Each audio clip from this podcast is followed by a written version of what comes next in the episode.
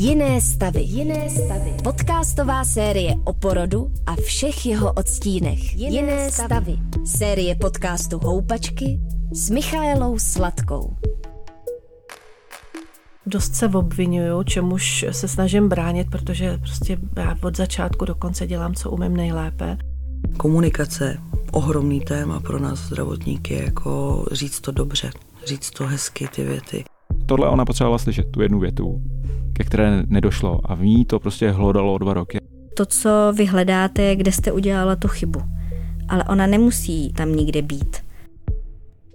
Posloucháte podcast Jiné stavy, série o porodu a čase před ním i po něm. Vítá vás Michaela Sladká. Dnešní díl jiných stavů bude úplně jiný než všechny ostatní. Uslyšíte sice Dulu, dvě porodní asistentky i primáře porodnice, budu se ale ptát na jejich pocity, jejich práci, jejich nejistoty a jejich únavu. Přemýšlím totiž nad lidmi, kteří na nás v porodnici čekají a kteří se obrovským kusem podílí na tom, jaký si z porodu dál do života odneseme pocit. Všech se zeptám, jak vypadá jejich služba, když je těžká. A taky mě moc zajímá, jestli je někdy rodící ženy štvou. Jiné stavy. Dula Simona Lazary je původní profesí dětská sestra. Teď už dvě dekády doprovází ženy k porodu. Zná snad tisíc způsobů, jak rodičku motivovat, pochválit a sklidnit. Nutí mě to se jí ptát, jestli o svůj klid u porodu taky někdy přijde. O klid během porodu, to víte, že jo, mnohokrát. Eh, to víte, že jsem zažila mnoho takových situací, kdy jsem si říkala, pane bože, co budeme dělat. Eh, zvlášť, když se miminku nedaří, eh, žena už opravdu ne, neříká nic jiného, než že to nezvládá. Jsme na sice nějakých centimetrech hmm. z těch hmm. deseti, třeba dejme tomu šesti, ale vím, že ještě zdaleka nejsme na konci. Takže ta situace bude dlouhá. No, je to těžký, tam opravdu musí eh, zarezonovat eh, to sebeovládání a, a ten optimismus a, a to, že zkrátka je tam nějaká moudrost eh, daná těmi lety, kterými ženy provázím. A, a měla by tam prostě vyvstat ta naděj, že to zvládneme, že to furt bude fungovat a pak tam jsou další možnosti, kterými tu ženu můžu pomoci ošetřit, až je to rejský plyn nebo epidurál, nebo když samozřejmě samozřejmě pominu to všechno, co se s ní snažím dělat předtím a podobně. A když uh, máte takhle za sebou uh, těžký, dlouhý porod, během kterého jste se třeba vy mhm. osobně bála a říkala mhm. jste si, tohle může dopadnout všelijak, Uh, máte třeba potom nějaký rituál, nebo co, co děláte? Jdete domů a říkáte si? Velmi dlouze přemýšlím, proč k tomu došlo, analyzuju si pro sebe, jestli jsem tomu nemohla nějak pomoci, aby se, tomu, aby se to nestalo. Uh, dost se obvinuju, čemuž se snažím bránit, protože prostě já od začátku do konce dělám, co umím nejlépe. Navíc mám za zády ten personál zdravotnický, takže to není mojí, mojí kompetenci. Uh, snažím se z toho prostě vycvičit. Jdu na jogu, jdu do lesa, eh, omlouvám se tomu miminku v duchu, že to muselo vydržet a pak se většinou snažím mluvit s tou ženou, která eh, prostě to nějak zpracovává a zkoušíme si říkat, eh, co se tam dělo. Já jí to pokouším se vysvětlovat, aby věděla, proč se to muselo stát nebo proč se to dělo a podobně, ale vždycky všechny porody skončily dobře, všechny miminka jsou zdravá, ty, co jsem byla u porodu, hmm. takže nic fatálního díky bohu jsem nezažila. O klid během porodu, hmm. to víte, že jo, mnohokrát. Eh, to víte, že jsem zažila mnoho takových situací, kdy jsem si říkala, pane bože, co budeme dělat. Eh, zvlášť, když se miminku nedaří, eh, žena už opravdu ne, neříká nic jiného, než že to nezvládá. Jsme na sice nějakých centimetrech hmm. z těch hmm. deseti, třeba dejme tomu šesti, ale vím, že ještě zdaleka nejsme na konci. Takže ta situace bude dlouhá. No, je to těžký, tam opravdu musí eh, zarezonovat eh, to sebeovládání a, ten optimismus a, to, že zkrátka je tam nějaká moudrost eh, daná těmi lety, kterými ženy provázím. A, a měla by tam prostě vyvstat ta naděj, že to zvládneme, že to furt bude fungovat a pak tam jsou další možnosti, kterými tu ženu můžu pomoci ošetřit, až je to rejský plyn nebo epidurál, nebo když samozřejmě samozřejmě pominu to všechno, co se s ní snažím dělat předtím a podobně. A když uh, máte takhle za sebou uh, těžký, dlouhý porod, během kterého jste se třeba vy mhm. osobně bála a říkala mhm. jste si, tohle může dopadnout všelijak, Uh, máte třeba potom nějaký rituál, nebo co, co děláte? Jdete domů a říkáte si? Velmi dlouze přemýšlím, proč k tomu došlo, analyzuju si pro sebe, jestli jsem tomu nemohla nějak pomoci, aby se, tomu, aby se to nestalo. Uh, dost se obvinuju, čemuž se snažím bránit, protože prostě já od začátku do konce dělám, co umím nejlépe. Navíc mám za zády ten personál zdravotnický, takže to není mojí, mojí kompetenci. Uh, snažím se z toho prostě vycvičit. Jdu na jogu, jdu do lesa, eh, omlouvám se tomu miminku v duchu, že to muselo vydržet a pak se většinou snažím mluvit s tou ženou, která eh, prostě to nějak zpracovává a zkoušíme si říkat, eh, co se tam dělo. Já jí to pokouším se vysvětlovat, aby věděla, proč se to muselo stát nebo proč se to dělo a podobně, ale vždycky všechny porody skončily dobře, všechny miminka jsou zdravá, ty, co jsem byla u porodu, hmm. takže nic fatálního díky bohu jsem nezažila. Pro ženu je její porod jedinečný a formativní zážitek. Jenže personál porodnice, který ji bere do péče, zažívá ten den porod třeba už po třetí, ten týden po patnácté a ten měsíc už po čtyřicáté. Jak to jde skloubit a kde tolik potřebnou empatii brát? Ptám se primáře ginekologicko-porodnické kliniky Tomajerovy nemocnice Petra Kolka. Ono se to vyvíjí. Ty mladí lékaři, když nastoupí, je to krásný sledovat. Oni, oni vlastně to mají jako jeden z důvodů, proč jdou dělat tuhle tu práci, právě to porodnictví. Ono je to br- brzy vyvede uh, z toho nadšení. Uh, ty Co služ... je z toho vyvede? Uh, že je toho hodně? Je to náročný. Je to náročný, ten, ten porod probíhá mnoho hodin, průměru kolem 11 hodin porod primipary. O něco kratší u více rodiček. Eh, víceméně jste pořád na tom porodním sále, ten stres je obrovský. Ono, ono tam, tam prostě ty zlomy a nějaké zvraty mohou nastat skutečně v, v řádově ve vteřinách a potom, potom eh, to musíte okamžitě řešit, musíte vědět jak, musíte prostě eh, mít rychlá ta rozhodnutí a reagovat na ten stav dítěte nebo, nebo té matky myslím si, že každému potom přiběrou nějaký šedivý vlasy po takovémhle zásahu. Jo. Takže to, tohle samozřejmě i ten stres do toho, do toho spadá, ale pokud to trvá roky, u těch mladých to musí trvat řádově nějaký dva a půl roku, než uh, mají první zkoušku z kmene a mohou uh, dělat i další práce. Takže ty začátky oni tráví na té porodnici. Tam postupně je trošku, trošku obrousíme to jejich nadšení a trošku je unavíme, takže uh, tam dojde k nějakému takovému lehkému vyhoření po těch dva a půl letech. Uh, pak se střídá ta práce, že ji mají trošku pestřejší, nejsou jenom na tom porodním sále pak mají zhruba po pěti, po šesti letech atestaci a po atestaci už k tomu mají daleko větší, jako mají takový nadhled. Eh, ta, ta úcta je prostě taková trošku jiná. Oni už vědí, co se všechno může stát na tom porodním sále. A myslím si, že už to potom je takový, takový klidnější, tak jo, že už člověk má ty zkušenosti a, a ví co a jak. Takže v začátku to je, to je docela zajímavé je sledovat, jak se to, jak se to vyvíjí, jak to v těch, v těch vlnách. A potom ty starší lékaři, to je otázka, jestli dál se tomu porodnictví věnují nebo, nebo nevěnují ale myslím si, že eh, z hlediska nějaké mm, duševní hygieny je potřeba jednak k tomu mít stále obrovskou úctu, eh, úctu k tomu člověku, mít individuální přístup ke každé té ženě, protože oni jsou různí, ty lidi jsou různí a, ty, a to my nezměníme. Jo, nějaká představa těch, těch doktorů, že budou ty pacientky e, měnit, aby, aby to fungovalo podle jejich, jejich představ, to je, to, je, to je špatná představa.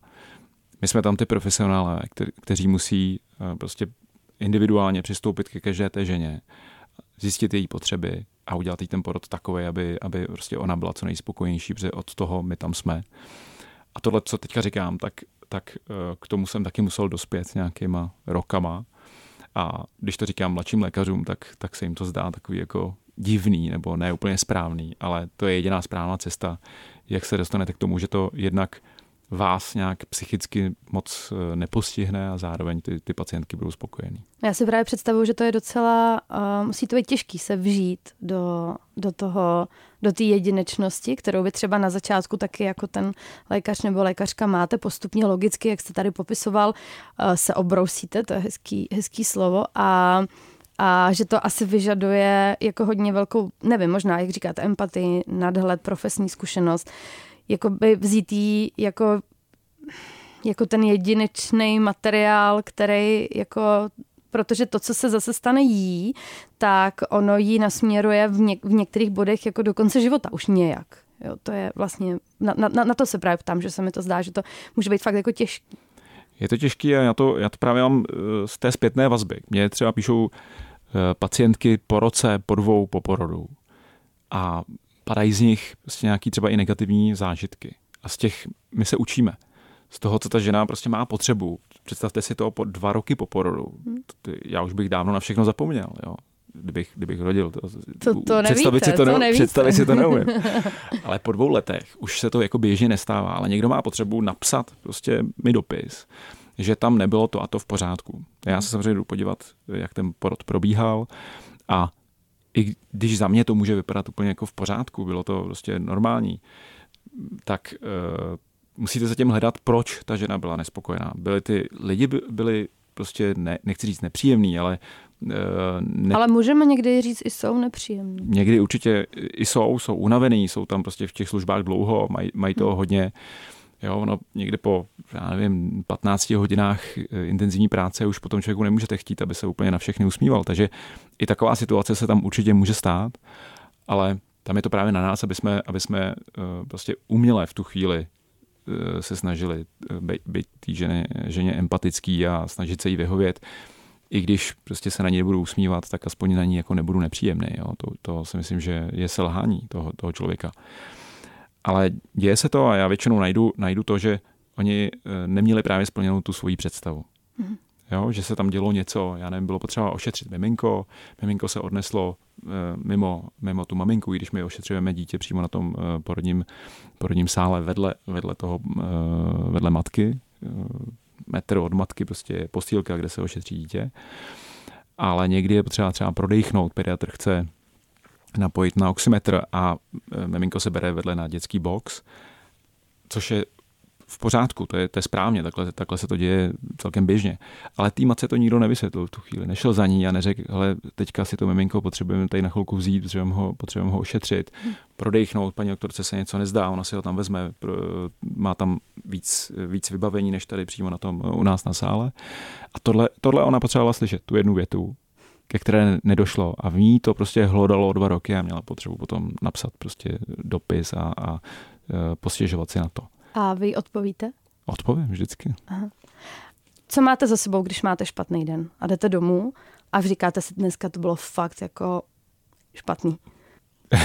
no já to mám tak zvláštně. Já když mám takovýhle těžký den, tak, eh, tak ve mně to spíš eh, vyvolá jako pocit takového jako zadosti učinění a takový jako, že uh, jsem to zvládnul, nebo i když jsem to nezvládnul, tak vždycky to, vždycky to nějak jako dopadne.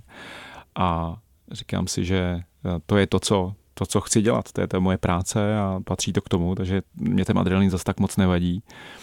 Ale když jdu, když jdu vyčerpaný, tak se asi nestane nic, jenom doma už nic nedělám. No. Ne, ne, ne, já jsem myslela, jako co máte za sebou právě v, v té práci. Co se, co se děje? No první den znamená pro mě eh, hlavně mm, operativu, to znamená dlouhé operace, u kterých, u kterých stojíte v nepřirozené poloze, eh, které trvají dlouho a eh, pokud jsou třeba dvě, tři za ten den, tak skutečně už jako nemáte představu nebo nemáte náladu už na nic jiného, než koukat před sebe a, mm. A napít se a najít se a jít se lehnout. A stává se vám, že uh, zpětně třeba nějaký rozhodnutí jako revidujete? Říkáte si, neměl jsem ještě udělat něco jiného, neměl jsem ještě udělat něco víc, neměl jsem, nevím. Mm, určitě, no. To jsou věci, které si myslím, že každý z nás dělá. Ať už sám, sám pro sebe. Eh, to je, to je to, co čím se učíme stále s tou zpětnou vazbou uh, si, si řekneme, jestli to bylo správně nebo, nebo špatně a příště to použijeme tak, aby to bylo správně. Ale probíráme to i s kolegama práci. Uh, některé situace rozebereme si je, nebo si na ně uděláme seminář a celý je probereme, celou, celou, celý příběh ať už je to nějaký kritický stav uh, právě na porodnici nebo, nebo nějakou operaci a řešení nějaké nestandardní situace. Takže, takže eh, to si děláme takový brainstorming a každý si k tomu něco řekne a, a zase si řekneme, OK, a příště to uděláme mm-hmm. tak, jak jsme to teďka vymysleli. A štvou vás někdy ty pacientky? No, já si myslím, že teď už ne. Dřív asi jo, dřív se to dělo, ale Teďka já si právě řeknu, že každá ta pacientka má právo na to mm, být taková, jaká je. Uh, oni mohou být uh, velmi dobře informovaní nebo jsou naopak vůbec neinformovaní. Uh, je to otázka i nějakého intelektu té ženy. Prostě potkáváte se skutečně uh, s celou, uh, celým průřezem populace, takže, takže my musíme být připraveni na to, že se potkáte s někým, kdo bude nepříjemný, bude mít nelogické argumenty. Takže ne ve specifické situaci. Je to moment, který ovlivňuje celý její život, jak jste řekla. A my si myslím, že musíme jenom jí udělat ty podmínky co nejlepší a, a dát jí ten co nejlepší výsledek. To je na nás, ať, ať ta žena se chová, jak se chová. Vy jste uh, jeden z mých posledních hostů, já už tu sérii mám skoro celou natočenou a mluvila jsem tady s, s různými lidmi. Hodně se tady uh, mezi zdravotnickým personálem uh, skloňovala únava, přetížení a z toho potom plynoucí třeba neúplně šťastný interakce s, eh, právě s ženama, který přichází uh, rodit. Máte třeba vy ve svém týmu nějaké možnosti nebo mechanismy, jak uh, s, s, s lidma pracovat, s porodníma asistentkama, s doktorama, jak jim ulevit, jak jim nějak dát nějakou hezkou zpětnou vazbu. I to si myslím, že třeba člověka může nakopnout. Já začínám tím, že vlastně všechny ty, eh, ten tým porodnický po těch, po těch službách, oni, oni vlastně mají pracovní dobu 8 hodinovou a pak nastupují na 15 hodinovou eh, službu, to znamená, je to nějakých 15 plus 8 eh, hodin, kdy stráví té práci a jsou na porodním sále, což je poměrně dlouhá doba, tak striktně po těch službách musí chodit domů. To je trošku rozdíl proti dřívější době, to, co já jsem zažil, když jsem byl mladý, tak jsme druhý den normálně zase pracovali. Mm-hmm. Navazovala to normální 8-hodinová pracovní doba na tu službu tak to už se dneska neděje. Eh, dneska prostě po té po noční jakoby si jdou odpočinout. I když říkám u nás eh, a to no, normální člověk, který nedělá ve zdravotnictví, tak vlastně ten systém těch služeb v nemocnici moc nezná, ale vy pracujete normálně 8 hodinovou pracovní dobu a do toho jednou, dvakrát, třikrát týdně tam zůstáváte vlastně od těch půl čtvrtý do sedmi zase do rána a pokračujete dál. Ať jste kdo jste. Ať jste kdo jste. Mm-hmm. A když, eh, když jsou na porodnici, tak já nechci, aby ten další den pokračovali dál a pošlu je domů, aby si odpočinuli. Mm-hmm. A nastoupí až další den zase na tu ráno v 7, na tu 8 hodinovou pracovní dobu. Takže to je jedna taková ochrana, kterou mají. Mohou mít nějakou psychoprofilaxi, můžeme je poslat k psychologovi. Eh, jsou, jsou na školení v tréninku eh, proti vyhoření jsou občas eh, jsou vypsané nějaké eh, manažerské dovednosti, komunikace s pacientem a podobně, takže tam já se snažím taky tímto prohnát. A pak je to to práce s nima, ale my víme, jak, jak právě to probíhá, takže, takže na začátku já se snažím hodně motivovat k, eh, k tomu, aby se těm pacientům chovali tak, jak, jak mají. Velmi dobře funguje pochvala, znamená, pokud ty lidi pracují tak, jak mají a dělají svoji práci, tady nemusí dělat nic mimořádného. Já je chválím i za to, že dělají tu svoji práci, kterou, kterou mají dělat a dělají správně, tak i za to eh, těm, eh, těm mladým přísluší pochvala, nebo je potřeba je chválit. Starší už nechválíte. Chválím taky, tam, tam chválím taky. Já tam je chválím spíš za ty, za ty mimořádné eh, nějaké dovednosti nebo za něco navíc to bych chválil pořád. Kdybych je chválil za, za práci, kterou, kterou mají standardně dělat, tak bych je, nic jiného nedělal, než bych je chválil. Ale u těch mladých je to potřeba. Tam, tam eh, prostě, když nastoupí ten nový doktor a já se s ním dostanu, dostanu do té běžné práce, to znamená, jsem třeba u porodu, který on vede, tak i když všechno proběhne úplně standardně, tak, eh, tak za ním jdu a, a pochválím ho, že se mi to líbilo a že to bylo dobrý a že uh, prostě ještě tadyhle a tadyhle bych si všímal těchto věcí, ale jinak, že to je skvělý, tak tohle, tohle strašně dobře funguje a, a nechci jim vzít takový to počáteční nadšení a tím vydrží prostě co nejdíl uh, a ať tu práci mají rádi, ať se jim to neznechutí. A jak jste zmiňoval, že mají možnost třeba vyhledat uh, psychologickou konzultaci a tak je o to zájem? Spíš není ale ty tréninky, jo, ty tréninky, ty manažerské dovednosti, mm. zvládání komunikace s pacientem, tak eh, to celkem si myslím, že mm. uh, se tam občas lidi přihlásí na to, nebo aspoň ty mladí se tam přihlašují. Jiné stavy. V minulém díle jiných stavů jste slyšeli Evu, která porodila v 21. týdnu mrtvou holčičku s vývojovou vadou. Svěřovala se s tím, že personál byl velmi zaražený a nevěděl, jak s ní komunikovat. Ptám se porodní báby Alžběty Samkové, jaké to je být u porodu mrtvého miminka. Jaké to je poprvé, po druhé a po desáté. Je to těžké, je to situace, kdy záleží, každý z nás je trošku jiný, ale každý zdravotník vždycky říkám, jako šel do toho zdravotnictví s tím, že jde pomáhat. A potom záleží, co s ním ten systém toho zdravotnictví udělal ve chvíli, kdy potká tuhle ženu. Pokud je to zdravotník, který si udržel zdraví, řekněme, a je to zdravý zdravotník, tak je schopný ty ženě opravdu jako podpořit jí, mluvit s ní, nebát se s ní, za ní na ten pokoj jít, komunikovat s ní o tom, říkat jí, co všechno může ještě nastat, jaký máme možnosti, aby se ona mohla rozhodovat prostě vědomě o tom, co se jí děje. Když se ten porod sám blíží, tak tam v tom není sama. Oni se mnohdy tyhle ty děti rodějí jako takzvaně nečekaně jsou ve sprše ty ženy, že jsou na lůžku a prostě najednou přijde ta vlna, která to dítě dostane ven. Takže zachovat ten klid, podpořit tu matku, to všechno si já jako zdravotník, protože jsem taková, jaká jsem, dokážu představit. A úplně stejně si dokážu představit zdravotníky, který tam radši nepůjdou, protože Ježíš Maria hlavně, ať se to nestane v mý službě.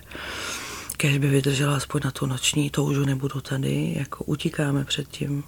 Komunikace, ohromný téma pro nás zdravotníky, jako říct to dobře, říct to hezky, ty věty, říct to smysluplně, říct to tak, aby to neublížilo, nedokážeme vždycky. Každý z nás dokáže říct větu, na kterou prostě vůbec nevíme, že je důležitá, ta ženská na to nikdy v životě nezapomene. Je, co je uh, v tahle té službě nebo profesi třeba zrovna pro tebe osobně úplně to jako nejhorší, nejtěžší? Pro mě asi jako těžký je, když eh, asi nejtěžší je kontakt jako s klientkama, který, eh, který je to úplně jedno, jako, který to mají úplně odevzdaný, který to nechají jako, to je vaše, to vy víte, jak to máte dělat a vy budete vidět, jak mě máte porodit. To je pro mě asi jako to nejtěžší, ale já jsem jako, já jsem trošku jinde než v tomhle tom, než jiný. Je nějaký způsob, jak eh, třeba jim tu práci usnadnit? Z pohledu... Mm, mm, mm. Určitě je, ale já nevím, jak eh, tou cestou jít, protože ten základ a to všechno, všichni to víme a všichni to neustále opakujeme a bereme to jako absolutní fakt. Máme tady nedostatek personálu v nemocnicích. Je to hrozně, mě už to začíná iritovat, jak všichni jako to mají, jako absolutně to je normální, jako nedostatek personálu. Ten jako důsledek nedostatku personálu se začíná čím dál tím víc projevovat ty zdravotníci jsou unavený, jsou vyhořelí. Máme za sebou dva roky covidu, který nám taky ubralo dost mezi náma. E, ty řady prořídly prostě, protože ty lidi už na to nemají sílu. Sloužíme 15, 17, 18, 12 za měsíc.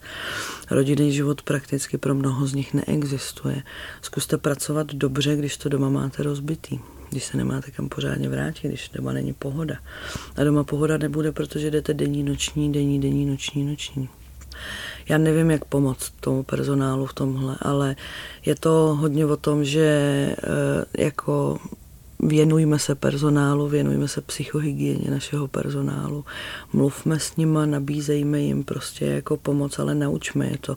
Já sama teď bojuju s tím, že prostě jako naučit nás zdravotníky, aby jsme tu psychohygienu nějak rozjeli, aby jsme mluvili s psychoterapeutem, aby jsme mluvili v supervize, aby jsme jako zpracovávali ti těžké zážitky, které tam mnohdy máme s těma lidma. My sami jsme mnohdy taky traumatizovaní tím, co se tam odehrává. No já se právě na tohle hrozně bych chtěla zeptat. Co to znamená, když má třeba porodní asistentka těžký den, těžkou službu? Něco, po čem by o sebe měla pečovat? Znamená to, že odchází a jako to jsou chvíle, kdy prostě jako nechcete vůbec nic, prostě všechno je jako úplně marný, všechno je úplně špatně. E, myslím si, že málo která z nás si to nedokáže jako vodný z domu. Uh-huh. A co má třeba, co má třeba za sebou? Má za sebou třeba jako náročný porod, nečekaný, velmi super akutní císařský řez, to dítě není dobrý, odveze se do jiného pracoviště, ta matka je taky špatná, ona je špatná, ona přemýšlí o tom, jestli to měla udělat jinak co tam měla udělat blbě. Do toho jí tam ještě jako vynadá eh, doktor třeba, nebo i kolegy, kde dokážou podpořit. Tam zase strašně záleží, jako jaký ten tým je a jak funguje. Jestli tam jsou ty kolem vás ty spolupracovníci, kteří prostě vědí, že do téhle situace, ve které ona se dostala, tak oni se dostanou zítra během vteřinky tak jestli jsou schopní podpořit, anebo jestli ji v tom nechají prostě. No tam strašně záleží na maličkostech mnohdy. Takže přemýšlí, přemýšlí, ale ona na to nemá moc času protože ona z té denní služby jde druhý den třeba znova na denní. Takže ona přijde domů, udělá večeři, postará se o děti, pak večer nemůže spát, protože se jí tohle to vrací a ráno vstane a jde do práce. Když eh, děláš tuhle tu práci, jsi porodní asistentka, roky, 10, 15 třeba let, a rodíš děti pořád, Pořád se stává, že si něco vyčítáš? Že něco, pře, že něco přebíráš? Že si říkáš, tohle mělo být jako jinak líp? Určitě jo ten, kdo to nedělá, tak je nebezpečný zdravotník za mě a nebezpečná porodní asistentka. My a stává bychom... se to často? Jako ne, ale to je prostě právě ta nádhernost toho procesu, že prostě je to jedinečnost toho jednoho jediného dítěte a ty jedné jediné matky, každá je jiná. Takže o tom pak přemýšlíš a říkáš si, tohle se dalo udělat trošku jinak a přesně, ale už já už po těch 20 letech, jako tohle jsme nemohli ovlivnit, tohle jo, to jsme mohli udělat jinak, jako neustále to dáváš dohromady a v tom se učíme. Tak bychom se měli učit, předávat si to, mluvit spolu o tom. Ale na to tam prostě není vždycky čas a není na to ani chuť. Protože když tam prostě seš 15krát, 18krát za měsíc, tak už se o tom ani nechceš bavit mnohdy. Takže ty zdravotníci, jako mnoho z nás, udělá to, že si postaví takovou jako hradbu, aby to přežili a aby tam prostě dokázali jako pracovat vlastně, tak dají hranici, kdy tuhle energii už ti nedám víc. A zdává se z něj takový jako neempatický zdravotník na první pohled. Hmm. Ale ona, ne, ona už nemůže třeba. Ona už na to nemá sílu, aby měla zase empatii, zase prostor na to, aby tu energii dala. Jsou lidi, kteří vás dokážou vysát z té energie takovým způsobem, že prostě pak se dáváte 14 dní dohromady. Jsou to ženy, které fakt potřebují extrémní podporu. A když takovouhle potkáte, tak je to mazec. A pak jsou ženy, které e, přijdou a předvedou takový poron, ze kterého můžete žít ještě měsíc protože je to taková nádhera a takový orgasmický porod, že prostě jako víte, že tohle je smysl. Co je nádherný porod? Nádherný porod je nádherná matka, která prostě vítá ve výkřiku svoje dítě, má ho, v sob, má ho u sebe, nikdo ji ho nebere a oni se do sebe prostě postupně zamilovávají. To je za mě nádherný porod. Je mi úplně jedno, co je předtím a potom. Rozčilují rodící ženy personál něčím? Jo, ale zase je to o tom, že prostě já to vidím ze svého pohledu a ze svého jako odstupu k tomu, eh, je to prostě od té únavě toho personálu. Myslím si, že když byste šli konkrétně za tím jedním konkrétním zdravotníkem a promluvili si s ním o tom pořádně a našli to, tak vlastně jako dojdete k tomu, že on se nemá proč rozčilovat na tu ženu, ona za to přece nemůže. Ona tam přichází s nějakým svým příběhem, který já vůbec neznám. My zdravotníci bychom měli mít jako personální nedostatek, nevyřeším. Nevyřeším.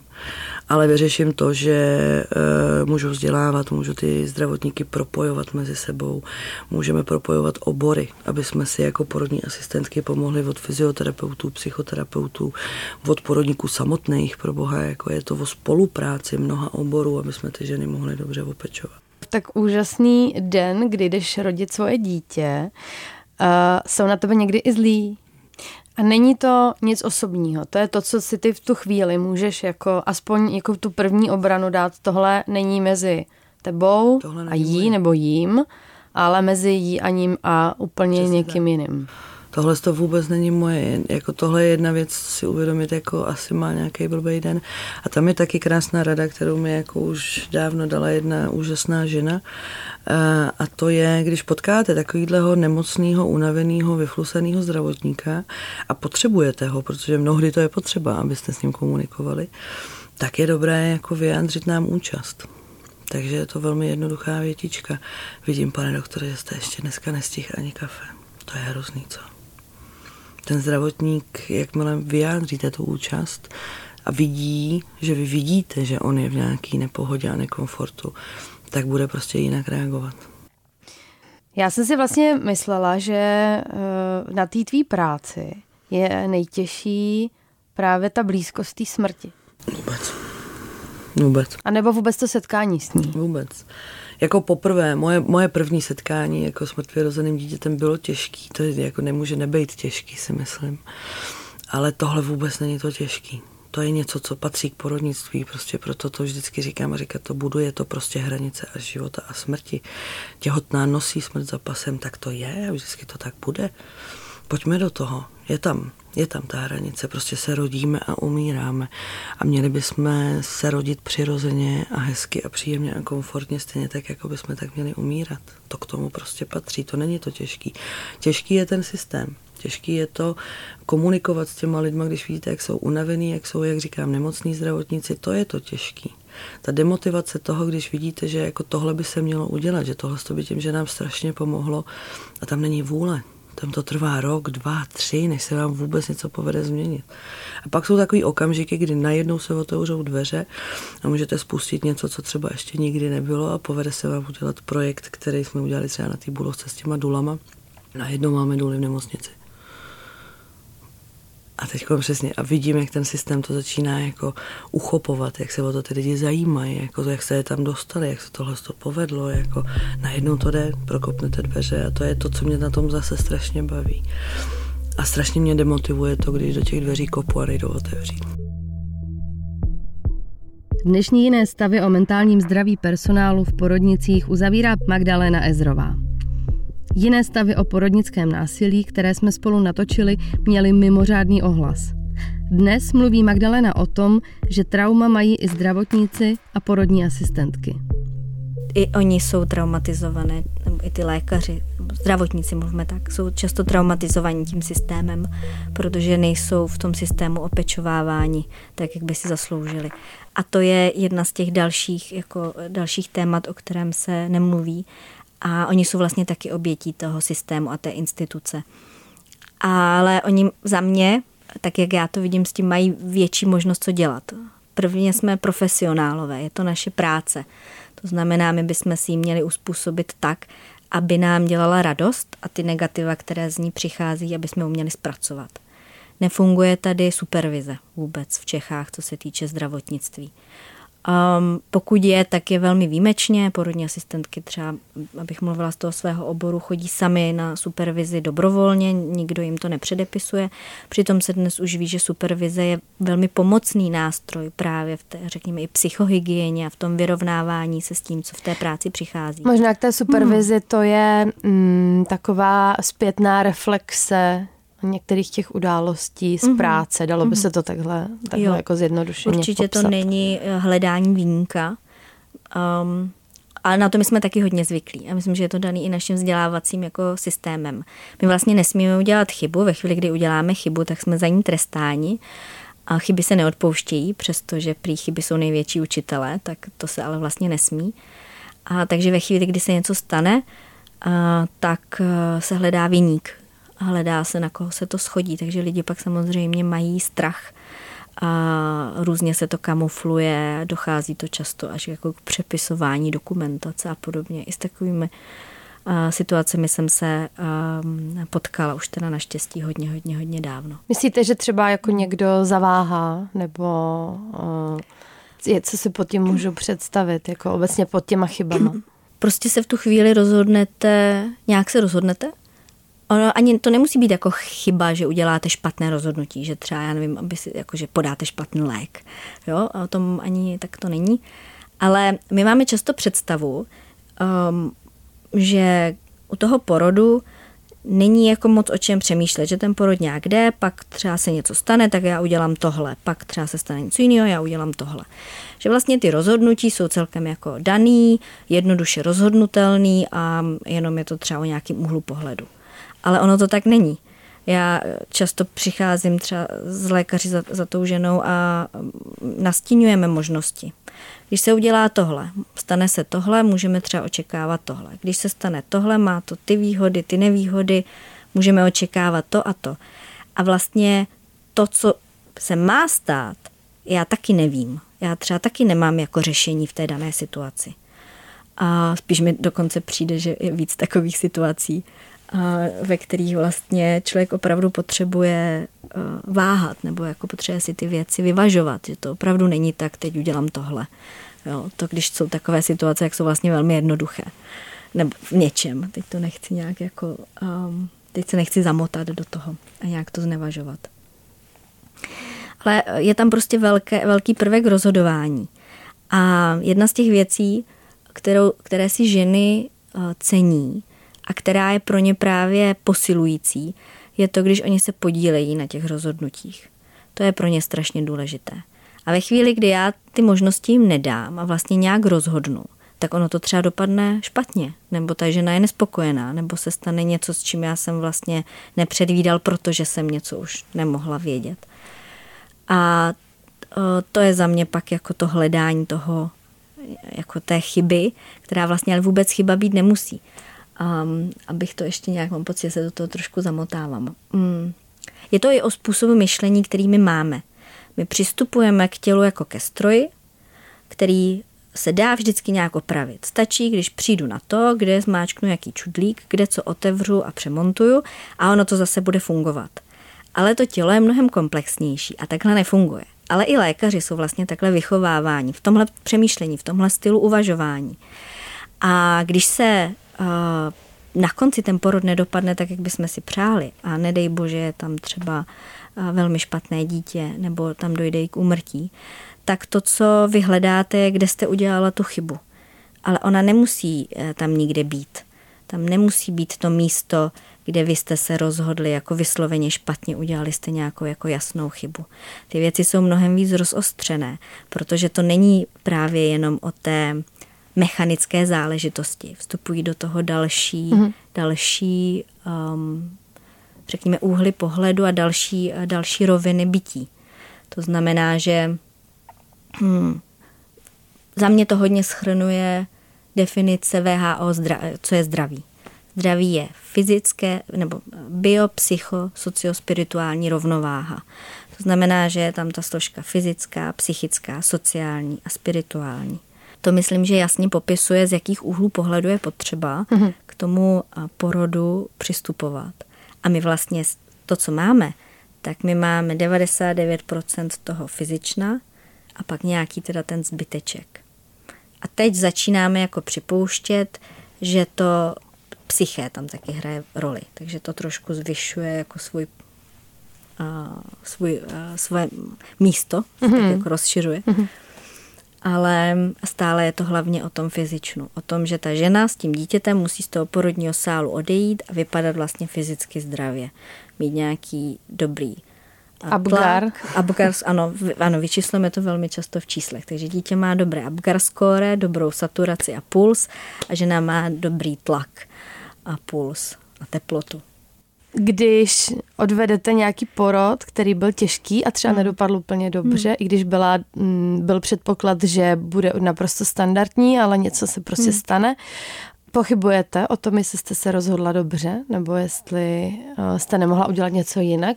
Ehm, já budu mluvit za sebe. Mně se to stává. Stává se mi to i u porodů, které vlastně dopadnou dobře, ale jsou třeba náročnější. Samozřejmě a čím eh, horší je ten výsledek, tím víc o sobě pochybuju. A je to velmi náročné a jsou to věci, které si pamatujete do konce života a nesete si je sebou. A pak si na ně vzpomínáte u dalších porodů, kde se vám vybavujou a vy v hlavě musíte mít jako myšlenku, že se tím nemůžete řídit, že teď je to jiný porod, protože to je jedna z těch věcí. Neléčená traumata jsou traumata, která, když já budu mít nezaléčené trauma, nebo eh, něco nespracovaného, tak já tím pak můžu poškodit další ženy. To je něco, co já si musím uvědomovat. Eh, a to není jenom v práci, to je i v mém osobním životě. Ehm, to je i v tom, jak já přistupuju k porodu a k životu, ke smrti, jak se vztahuju k sama k sobě, k bytí. To jsou věci, které já musím mít velmi dobře zpracované abych mohla o ty ženy pečovat, protože já je nemůžu zanášet svými vlastními pocity, emocemi a problémy. Já tam musím být pro ně. A já jsem třeba v tomhle strašně vděčná Janu Jakubu Zlámanému a jeho semináři o smrti, který jsem kdysi absolvovala. To bylo třeba velmi pro mě silné, protože mi to ukázalo můj vztah ke smrti. A to je třeba v mém povolání něco, co musíte mít vyřešené.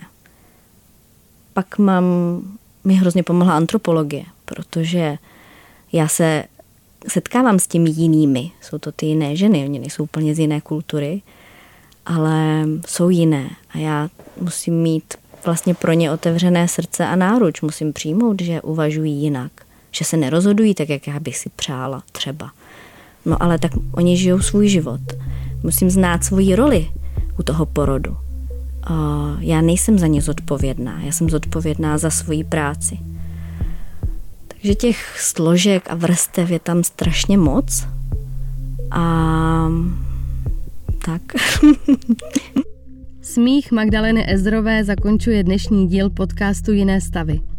Příští týden nás čeká ten poslední. Vrátíme se v něm na úplný začátek porodu a probereme, jak to vypadá, když porod začne. Co doma ještě stihnout a kdy se vydat do porodnice. Těším se na vás za týden, mějte se hezky a děkuji za poslech. Loučí se Michála Sladká. Jiné stavy. Jiné stavy. Podcastová série o porodu a čase před ním i po něm. Jiné, Jiné stavy. Série podcastu Houpačky s Michaelou Sladkou. Jiné stavy. Poslouchejte na wave.cz lomeno Jiné stavy, v aplikaci Můj rozhlas a v dalších podcastových aplikacích.